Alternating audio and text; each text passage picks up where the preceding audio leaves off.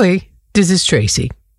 We gaan op vrijdagavond 28 oktober het eerste seizoen van deze podcast feestelijk afsluiten met een opbeurende live talkshow in de Openbare Bibliotheek in Amsterdam. Deze bijeenkomst is ook nog onderdeel van de Maand van de Geschiedenis. Ik heb toffe gasten. Aan het eind van deze aflevering vertel ik je meer over wie dat zijn. Meer weten? Kaartje kopen? Kijk op maandvandegeschiedenis.nl of op nattigheid.nl. Ik zie je daar. Heb je ooit deze griezelfilm uit de jaren 50 gezien? The Blob met Steve McQueen? It's indestructible. It's indescribable. Nothing can stop it.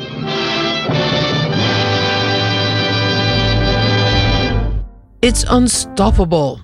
The Blob was een onstuitbaar monster, een vormeloze, geleiachtige substantie die razendsnel groeide en alles vernietigde wat op zijn pad kwam. Nu is er een andere blob die de aarde in zijn greep aan het krijgen is, ook in Nederland. Het Z-woord. Wat is het Z-woord? Dat is de Z van zilt. Je luistert naar Nattigheid, opbeurende verhalen over ons water. Nattigheid is een programma van mezelf, Tracy Metz, en wordt mogelijk gemaakt door Ons Water, een samenwerking van het ministerie van Infrastructuur en Waterstaat met alle provincies, gemeenten, waterschappen en drinkwaterbedrijven. Dit is aflevering 8, het Z-woord. Nederland wordt belaagd door allerlei crisissen het tekort aan woningen, de oorlog, de vluchtelingen, de energietransitie, de droogte, het reizen van de zeespiegel, de stikstofcrisis. En dan was er, of uh, is er nog steeds, de wereldwijde coronapandemie. Er komt maar geen einde aan. En dan is er ook nog een andere sluipende, oprukkende crisis. Zeg maar ons eigen blob, waarvan de omvang nu pas duidelijk begint te worden. De verzilting.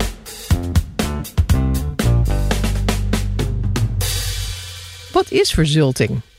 Dat is wanneer het zoete water en de grond zout worden.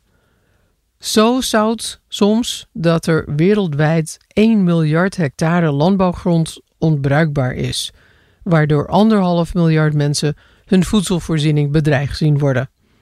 Zover is het nog niet in Nederland, maar de verzilting rukt op, ook hier.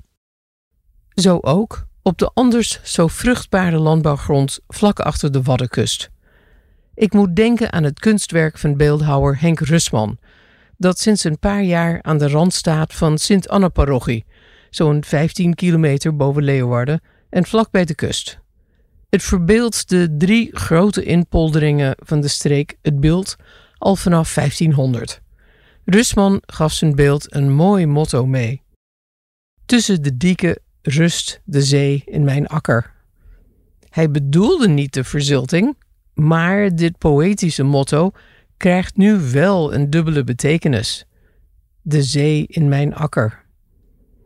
Om te zien wat de verzilting in de praktijk betekent, ga ik langs bij boer Wiebe Godijk in het Friese Seksbierum, vier kilometer achter de Waddenkust en inderdaad ook niet ver van Rustmans kunstwerk vandaan.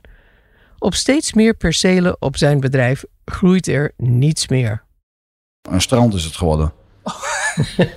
daar, ja, je lacht, maar... Uh, daar boer je niet voor, hè, voor een strand. Nee, en als je nagaat, als je de kosten wel van het land hebt... en je hebt alleen maar uh, nadelige effecten, dan is dat echt kostbaar. De reden dat hier niks wil groeien...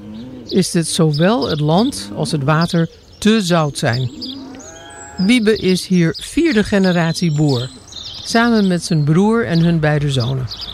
Het is een flinke boerderij van 260 hectare, waar ze groenten telen, aardappelen en suikerbieten verbouwen en 200 koeien melken.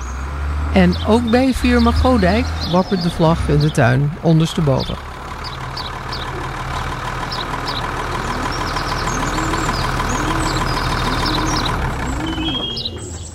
Ik praat met Wiebe in de kantine boven de loods in Seksbierum. Omdat zijn land zo dicht bij zee ligt, merkt hij dat het zoute zeewater in de sloten doordringt. Maar het komt ook van onderen. Het boerenland van Nederland wordt al eeuwen drooggemalen. Anders zouden de koeien en de landbouwmachines in de prut wegzakken. Maar dat heeft wel gevolgen. Dat eeuwige pompen zuigt inmiddels het zout uit de onderlaag omhoog. Niet alleen in Seksbierum natuurlijk, maar langs de hele Friese kust, in het delta van Zeeland en zelfs in grote polders, droogmakerijen als de Haarlemmermeer en de Beemster. De verzilting hebben we dus voor een deel aan onszelf te danken. En daarom wordt de blob van de verzilting op het land van firma Godijk steeds groter. Nou, het bewuste perceel, wat ik net zei, uh, is dus uh, een anderhalf hectare wat heel zwaar is aangetast. En dan heb je de overgang nog wat nog redelijk is. Maar ik heb nu van de week ook gezien uh, met de droogte dat er zijn meerdere plekken aan de andere kant van de boerderij die nou ook het verschijnsel laten zien dat het niet wil groeien al. En daar ging het altijd nog goed, maar het, het valt me nu wel op dat ze niet meer groeien en ook al echt achterblijven. Dus het zilt rukt op het zilt rukt inderdaad op. Het, het, de bedreiging wordt steeds groter. Maar je kan het ook aan niemand verkopen. Ja, maar wie, wie wil een strand kopen? Aan de kust van Friesland. Ja, aan de kust zou misschien nog gaan. Maar ja, dit is gewoon uh, midden uh, in de landerij. En ja, misschien zijn er oplossingen. Ik, ik ga er vast eentje noemen. Je kan het nog verder afgraven en ga er zout watervissen in, in kweken. Dat zou een oplossing zijn. In de kantine zit ook Jouke Velstra van het bedrijf Acacia Water. Voordat we naar oplossingen kunnen zoeken, moeten we volgens hem eerst weten wat er aan de hand is met dat oprukkende zout. Daarom is hij het project Boeren meten water gestart. Want boeren herkennen verzilting vaak niet. Nog niet. Wieber is zich er heel erg bewust van, want die ziet het heel duidelijk in zijn perceel terug. Dat is dus gewoon evident wat daar gebeurt. Maar we zien ook, vaak is het ook heel erg subtiel. Verzilting vanuit bodem, dat gaat in die wortels zitten. En de plant reageert erop alsof het droogteschade is. Dus een boer kijkt ernaar en die ziet, hé, hey, het is uh, wat droog uh, op dit moment. Wat is er nou precies aan de hand? Dus die gaat of wat meer water geven, of die kijkt naar de meststoffen. Maar verzilting staat pas onderaan het lijstje. En we zien dus best wel vaak terug dat dat toch dan uiteindelijk de oorzaak blijkt te zijn. Dus zilting is eigenlijk het grote geheim van uh, landbouwend Nederland. Want A, we herkennen het niet. En als we het herkennen, willen we niet dat iemand het weet, want dan wordt, het, uh, wordt de grond niks waard. Ja, en ik draai dat liever om. Je kan beter erkennen dat er misschien op een gegeven moment wat aan de hand is. Uh, en dan kan je misschien ook er nog wat aan gaan doen. En je kan ook je kop in het zand steken en dan wordt het eigenlijk alleen maar slechter. Wie weet de bank dat dit bij jou op de boerderij speelt? Uh, ja, mijn accountmanager die, die, van de bank die weet dat. En die zegt ook, uh, dan gaat het zo goed mogelijk uh, mee om. En ja, we hebben vrij veel land, dus verhoudingsgewijs valt het nou wel een beetje mee. Alleen, ja, het is wel een schadepost natuurlijk. Landbouw voelt zich natuurlijk belegerd nu, de ene crisis na de andere. Denk jij dat de verzilting een bedreiging voor de landbouw kan zijn? Ik denk dat het zeker een, een bedreiging is. Maar ik denk een oplosbare bedreiging in heel veel gevallen. Uh, maar vergis je ook niet, dit, dit zijn een van de beste landbouwgronden van Europa. Dus het heeft op die zin ook heel veel waarde. Dus het heeft het ook waard om daarop te investeren. En dan met elkaar te zorgen dat je nog heel wat decennia vooruit kan. Uh, we gaan op het land kijken. Hier rechts. Is dit een van die plekken? Uh, ja, uh, dit is uh, de plek, die zit dit, dit is de, de, plek en hier, okay. hier groeien meestal onkruidjes. Oké, okay, dan, stap, dan stappen we even uit. Ja. We staan midden op jouw, uh, op jouw. Echt een flinke boerderij. Ik zie uh, veel windmolens in de verte. Uh, ik zie jouw huizen, de hooiberg, de zonnepanelen op het dak. En we staan op een perceel waarvan jij weet dat hij last heeft van verzilting. Hier stonden suikerbieten, zei je. Twee jaar geleden stonden hier suikerbieten, vorig jaar aardappelen en nu is het gras. En daar heb ik niks aan. En dat eten de koeien ook niet? Nee, maar het wordt ook niet groter als wat dit is. Het bedekt de grond een beetje, maar meer wordt het ook niet. En kun jij zien inmiddels met de kennis die je hebt dat dit perceel verzild is? Ja, maar dat, dat kunnen we allemaal zien. Uh, dat het verzild is en dat er uh, gewoon op een heel groot gedeelte helemaal niks meer groeit. Dus het is niet half verzild, het is volledig verzild. Dus dit is voor jou waardeloze grond? Ja, het perceel heeft uh, die rand eromheen is een grote kostenpost. Er zijn experimenten met gewassen die wel tegen zout kunnen. De Miss Mignon aardappel bijvoorbeeld. Jaren geleden heb ik voor mijn boek Zoet en Zout, Water en de Nederlanders op Texel proefvelden bezocht van deze zoutresistente aardappel. Die heeft Wiebe Godijk op zijn land ook geprobeerd. Dat aardappelras hebben we hier ook uh, uh, gegroeid, gepoot. Was dat de Miss Mignon? Dat was de Miss Mignon. Ja, je bent goed op de hoogte. Maar ik zal je vertellen, uh, ze stonden hier op een kant, stonden ze, want ze moesten op de meest zoute plek in het land. En het is 5% geworden van wat het moest worden. Nou, ik zeg misschien is het maar 2%. Ze wilden helemaal niet. Misschien was het niet zout genoeg. Het was veel te zout. Joukes bedrijf is het project Boeren meten water gestart om de verzilting in kaart te brengen. Wordt dat ook hier bij firma Godijk gemeten?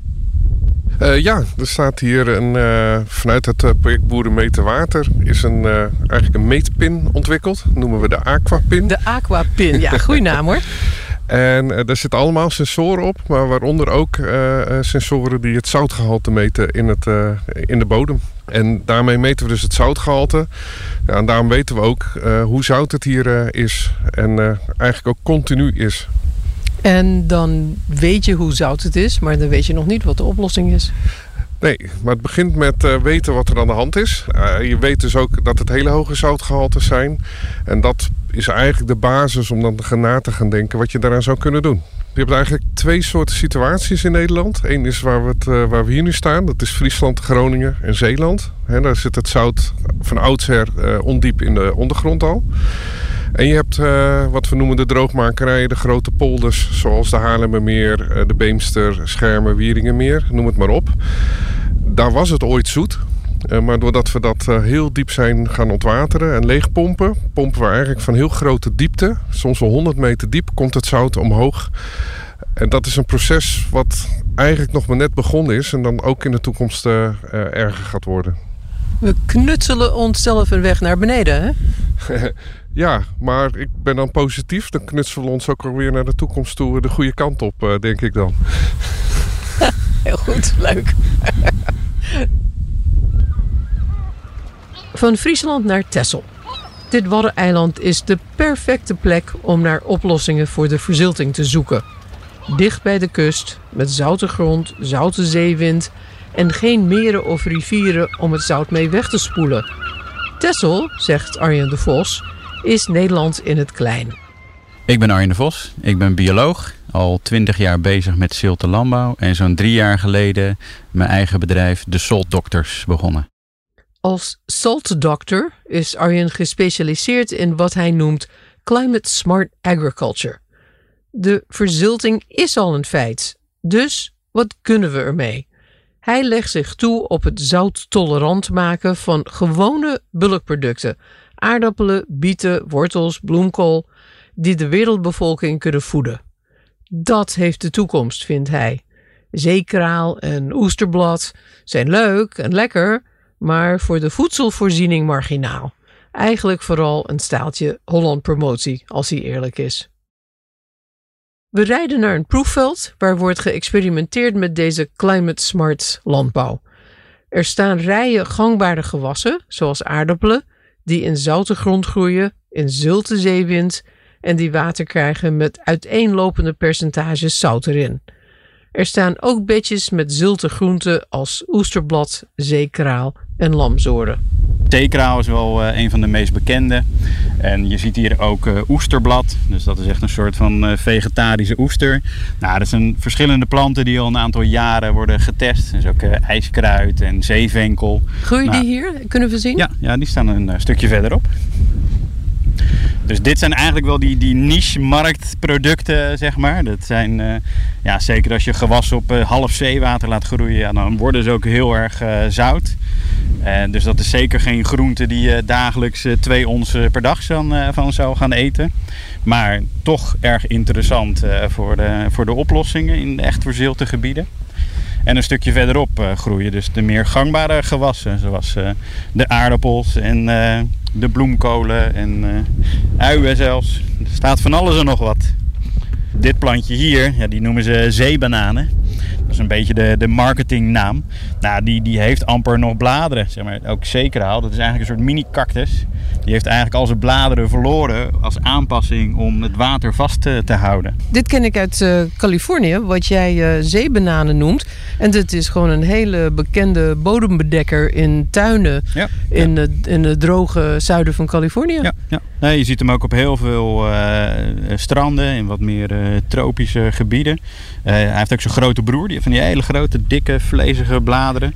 En inderdaad, ja, binnen no time is dat een, een grondbedekker. Maar ja, deze kleine variëteit die, die heeft ook nog wel wat smaak. Als je hem op zilte bodem verbouwt, net zoals ijskruid. Ja, dat wordt in Spanje en Marokko wordt dat gewoon als onkruid gezien. Maar als je dat zoet verbouwt, dan heeft hij een hele bittere, zurige smaak. Dat je echt denkt van nou, uh, overleef je het wel? Maar goed, het is geen giftige plant. En juist als hij een beetje zout krijgt, dan gaat hij ook echt smaak ontwikkelen. Dus dat geldt ook voor de, alle die andere gewassen hier. De Salt Doctors werken vooral buiten Nederland. Laatst nog ontving Arjen hier op ditzelfde proefveld delegaties uit Cuba en Zuid-Afrika die willen weten hoe Nederland met de verzilting omgaat. Hij werkte nog veel meer landen, bijvoorbeeld Vietnam, Jordanië, Irak, Marokko, Kenia en Egypte. Egypte is gewoon een land met heel veel verzilting. Die moeten wel aan de zilte landbouw, want ja, het zoete water is gewoon op, uh, snel gezegd. Dus dat is gewoon een markt. Het is een marktvraag. En veredelaars worden toch voor een groot deel gestuurd door de marktvraag. En in Nederland is geen, geen marktvraag naar, naar een zouttolerante aardappel. Omdat die verziltingsdruk hier vele malen lager is dan bijvoorbeeld in, in Egypte. Hoe gaan wij met verzilting om? Vroeger, of eigenlijk nu nog, als je als boer last had van te veel zout op je land, belde je de waterschap om zoetwater te bestellen. Dat lijkt mij nu een eindig verhaal. Want met de terugkerende droogte hebben we een tekort aan zoetwater. Ja, nou ja, er is ook wel een soort van half historisch recht uh, in de landbouw tot ze zoet water uh, krijgen. En dat zijn natuurlijk uh, nou ja, soms letterlijk eeuwenoude afspraken met de waterschappen. Dat zijn natuurlijk oude instituten. Maar goed, bij het waterschap hebben ze ook wel door dat ze niet altijd zoet water kunnen garanderen. Ik bedoel, als het er niet is, dan, dan kunnen ze het ook niet leveren. En dat zie je nu ook weer. Van, ja, ze moeten echt bijna de halve rivier omdraaien om ervoor te zorgen dat een deel van die rivier niet te zout wordt. Ja, dat zijn enorme ingrepen en dat, uh, dat kost bakken met geld om dat allemaal te realiseren. Maar ja, dat zijn echt de laatste noodmaatregelen die ze kunnen. Als er echt droogte is, dan gaan ze ook kijken van wie heeft als eerste recht op het schaarse zoete water. En dan heb je het altijd eerst over drinkwater en de veiligheid van je dijken en de industrie, nou, noem het maar op. Landbouw staat heel laag op de prioriteitenlijst. Dus die krijgen ook dan als eerste te maken met de waterschaarste. Arjen de Vos heeft het hier over de zogenaamde verdringingsreeks. Daar ging het ook over in aflevering 6 over droogte. Deze groenten op dit proefveld groeien op heuveltjes, zoals ik die van asperges ken. Langs die rijen liggen irrigatieslangen. Komt daar zout water uit? Een beetje afhankelijk van het gewas, maar echt zeewater is natuurlijk heel zout. En er zijn maar heel weinig planten die daar tegen kunnen. Dus de meeste die krijgen iets van 10 of 20 procent zeewater. Dus dat is eigenlijk gewoon water hier uit sloten. Want ook dat zoute water wat hier opborrelt, dat is niet uh, 100% zeewater op de meeste plekken. Maar het is een beetje vermengd met het zoete water. Dus dan heb je half zeewater of 20% zeewater, zeg maar. En een beetje afhankelijk van het gewas, van hoeveel zout kan die hebben. En welke zoutconcentratie is het best om de beste smaak te maken. Net zoals zeekraal, ja, die kan op vol zeewater, maar dan wordt die super zout. Dus dan kun je hem beter op half zeewater groeien. Heeft hij een betere smaak, ook een iets hogere opbrengst.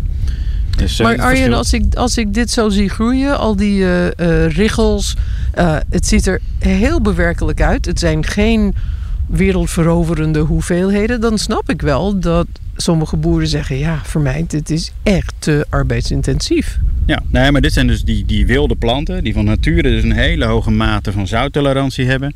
Dit zijn die verrassende nieuwe gewassen voor de, de, de betere restaurants en, uh, En uh, nou, de, de mensen die dat zelf interessant vinden. Dus ja, dit is heel bewerkelijk. Maar ook omdat het deels zijn het nieuwe gewassen. Dus je moet ook uitvogelen van hey, hoe verbouw je dat nou als een gewas? In welke, met welke teelt kun je het vergelijken, zodat je ook die mechanisatie verder kan oppakken. Kijk, in Nederland heb je een aantal hotspots van verzilting. En het is heel goed om op die hotspots te werken aan innovatie. En met zoals die zoute kwel, die komt op sommige plekken heel hard omhoog. Nou, als je die lokaal kan benutten en isoleren, dan maak je ook een robuuster zoetwatersysteem. Want nu stroomt dat zoute water door zijn hele polder en al die boeren die in dat uh, eh, in dat stroomgebied zitten, die kunnen geen gebruik meer maken van het water, want dat is te zout. En de dus koeien kunnen niet drinken? Nee, dat is ook niet goed uh, voor de koeien. Dus als je lokaal die zoute kwelplekken gaat isoleren en benutten, nou, dan heb je een hele mooie innovatie te pakken voor de toekomst van Nederland. Want iedereen die er een beetje verstand van heeft, die zegt wel van ja, dit soort droogtes gaan vaker voorkomen. Die verzilting uh, die, die gaat toenemen. Dus als je klaar wil zijn voor de toekomst, dan moet je nu al uh, werken aan dit soort uh, oplossingen voor Nederland. Maar die oplossingen die nu nog innovaties zijn in Nederland, kan je heel grootschalig toepassen in het buitenland. En dat is juist die interessante link. Dat is en je helpt uh, andere landen, andere boeren met aanpassen aan verzilting. Ik bedoel, uh, miljoenen boeren die, die hebben er nu last van. Die, die, die houden op met uh, boeren. De verzilting is gelinkt aan emigratie in heel veel landen. Dus je moet nu daar oplossingen voor hebben. Nou, en die oplossingen kunnen uit Nederland komen. Als je dat wat slimmer gaat organiseren. In ieder en dat geval. is goed voor de export goed voor de export van uh, aardappelen en, en uh, zaadjes. Uh, je kan je kennis en kunde exporteren. En ja, dat, bedoel, het is, je doet en iets goeds voor de wereld, maar je kan er ook nog geld mee verdienen. Nou, ja, dat, dat, is een mooie combinatie natuurlijk. Nederland zou Nederland niet zijn als we niet al bezig waren deze recent geworven kennis te vermarkten. Al onze waterexpertise is een gewild exportproduct, nu ook over verzilting.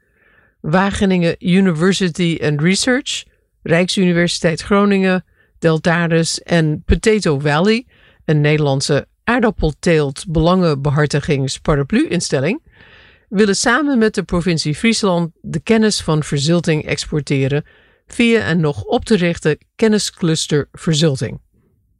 Het ministerie van Landbouw wil in 2023 een kennisprogramma Zoute Landbouw opzetten in samenwerking met de Verenigde Naties. De kustprovincies Noord-Holland, Zeeland, Groningen en Friesland werken aan een zoet-zout knooppunt. Verzilting is dus behalve een probleem ook een economische kans. En de zultegroenten zijn weliswaar een niche-markt, maar ze zijn wel bij de consument in trek. Letterlijk.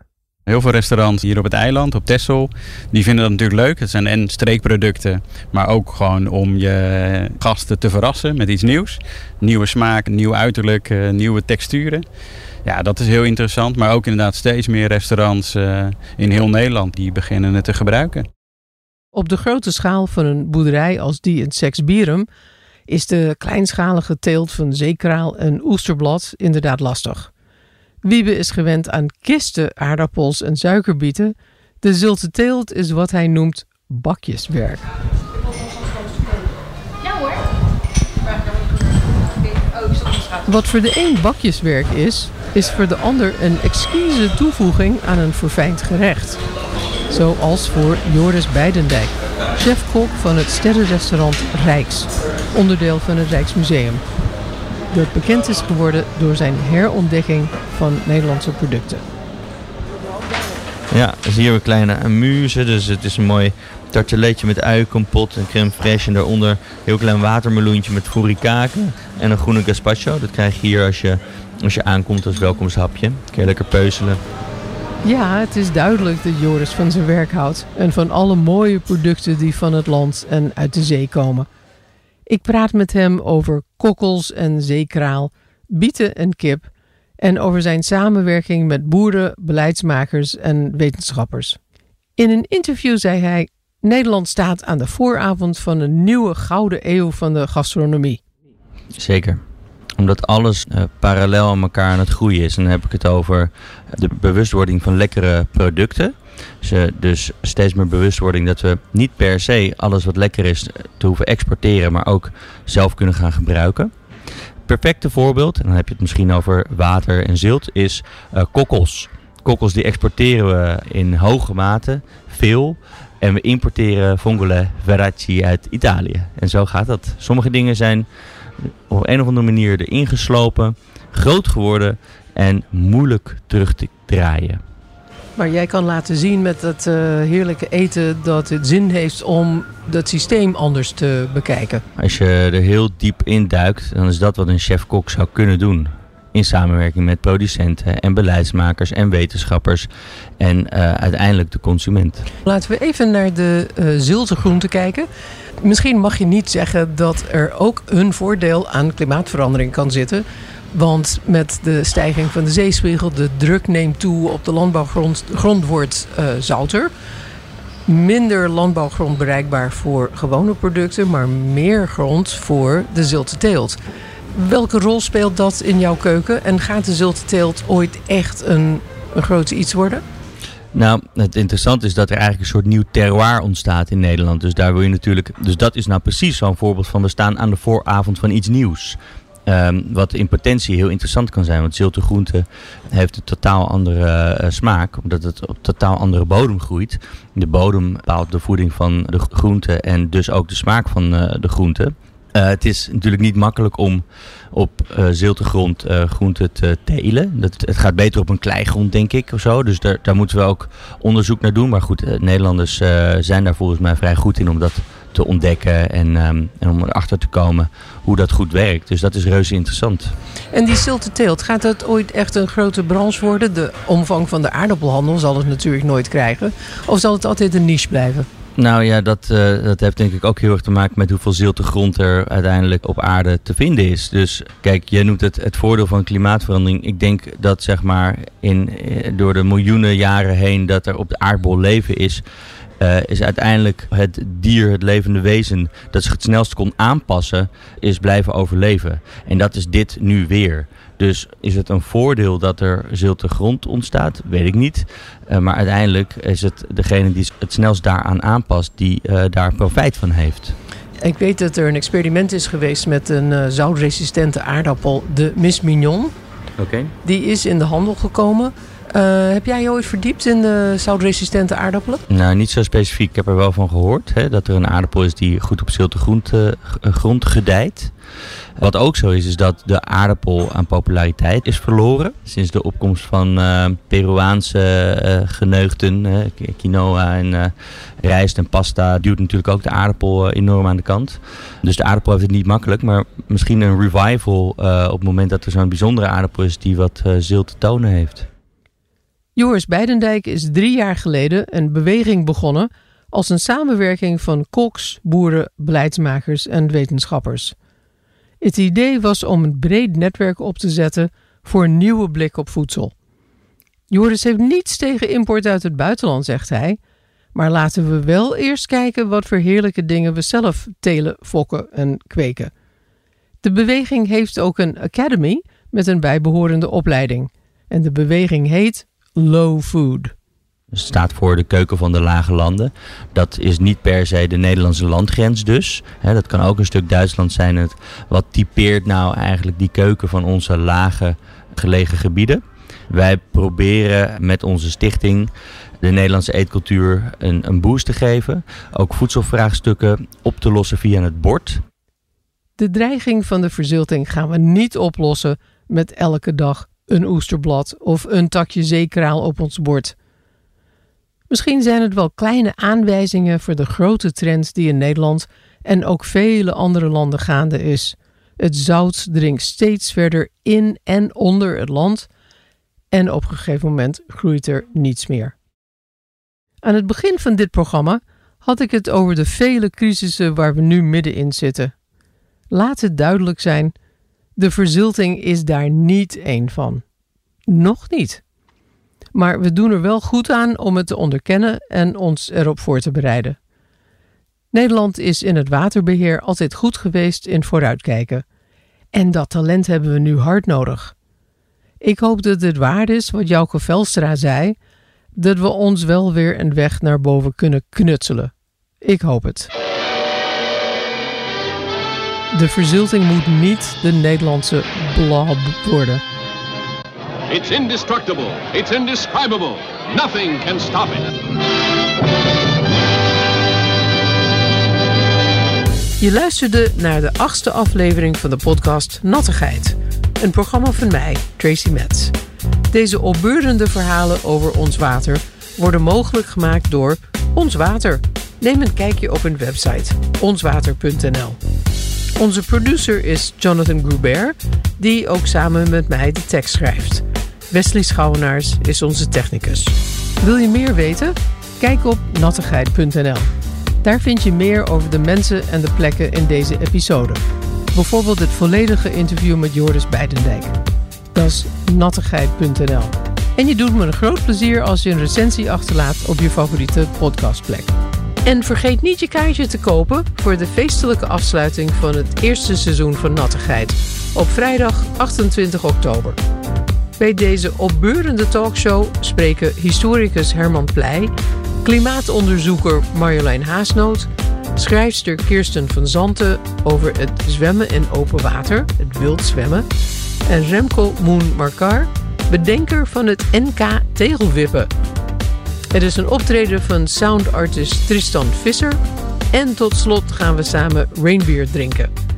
De link naar de kaartjes vind je op maandvandegeschiedenis.nl en, jawel, op nattigheid.nl.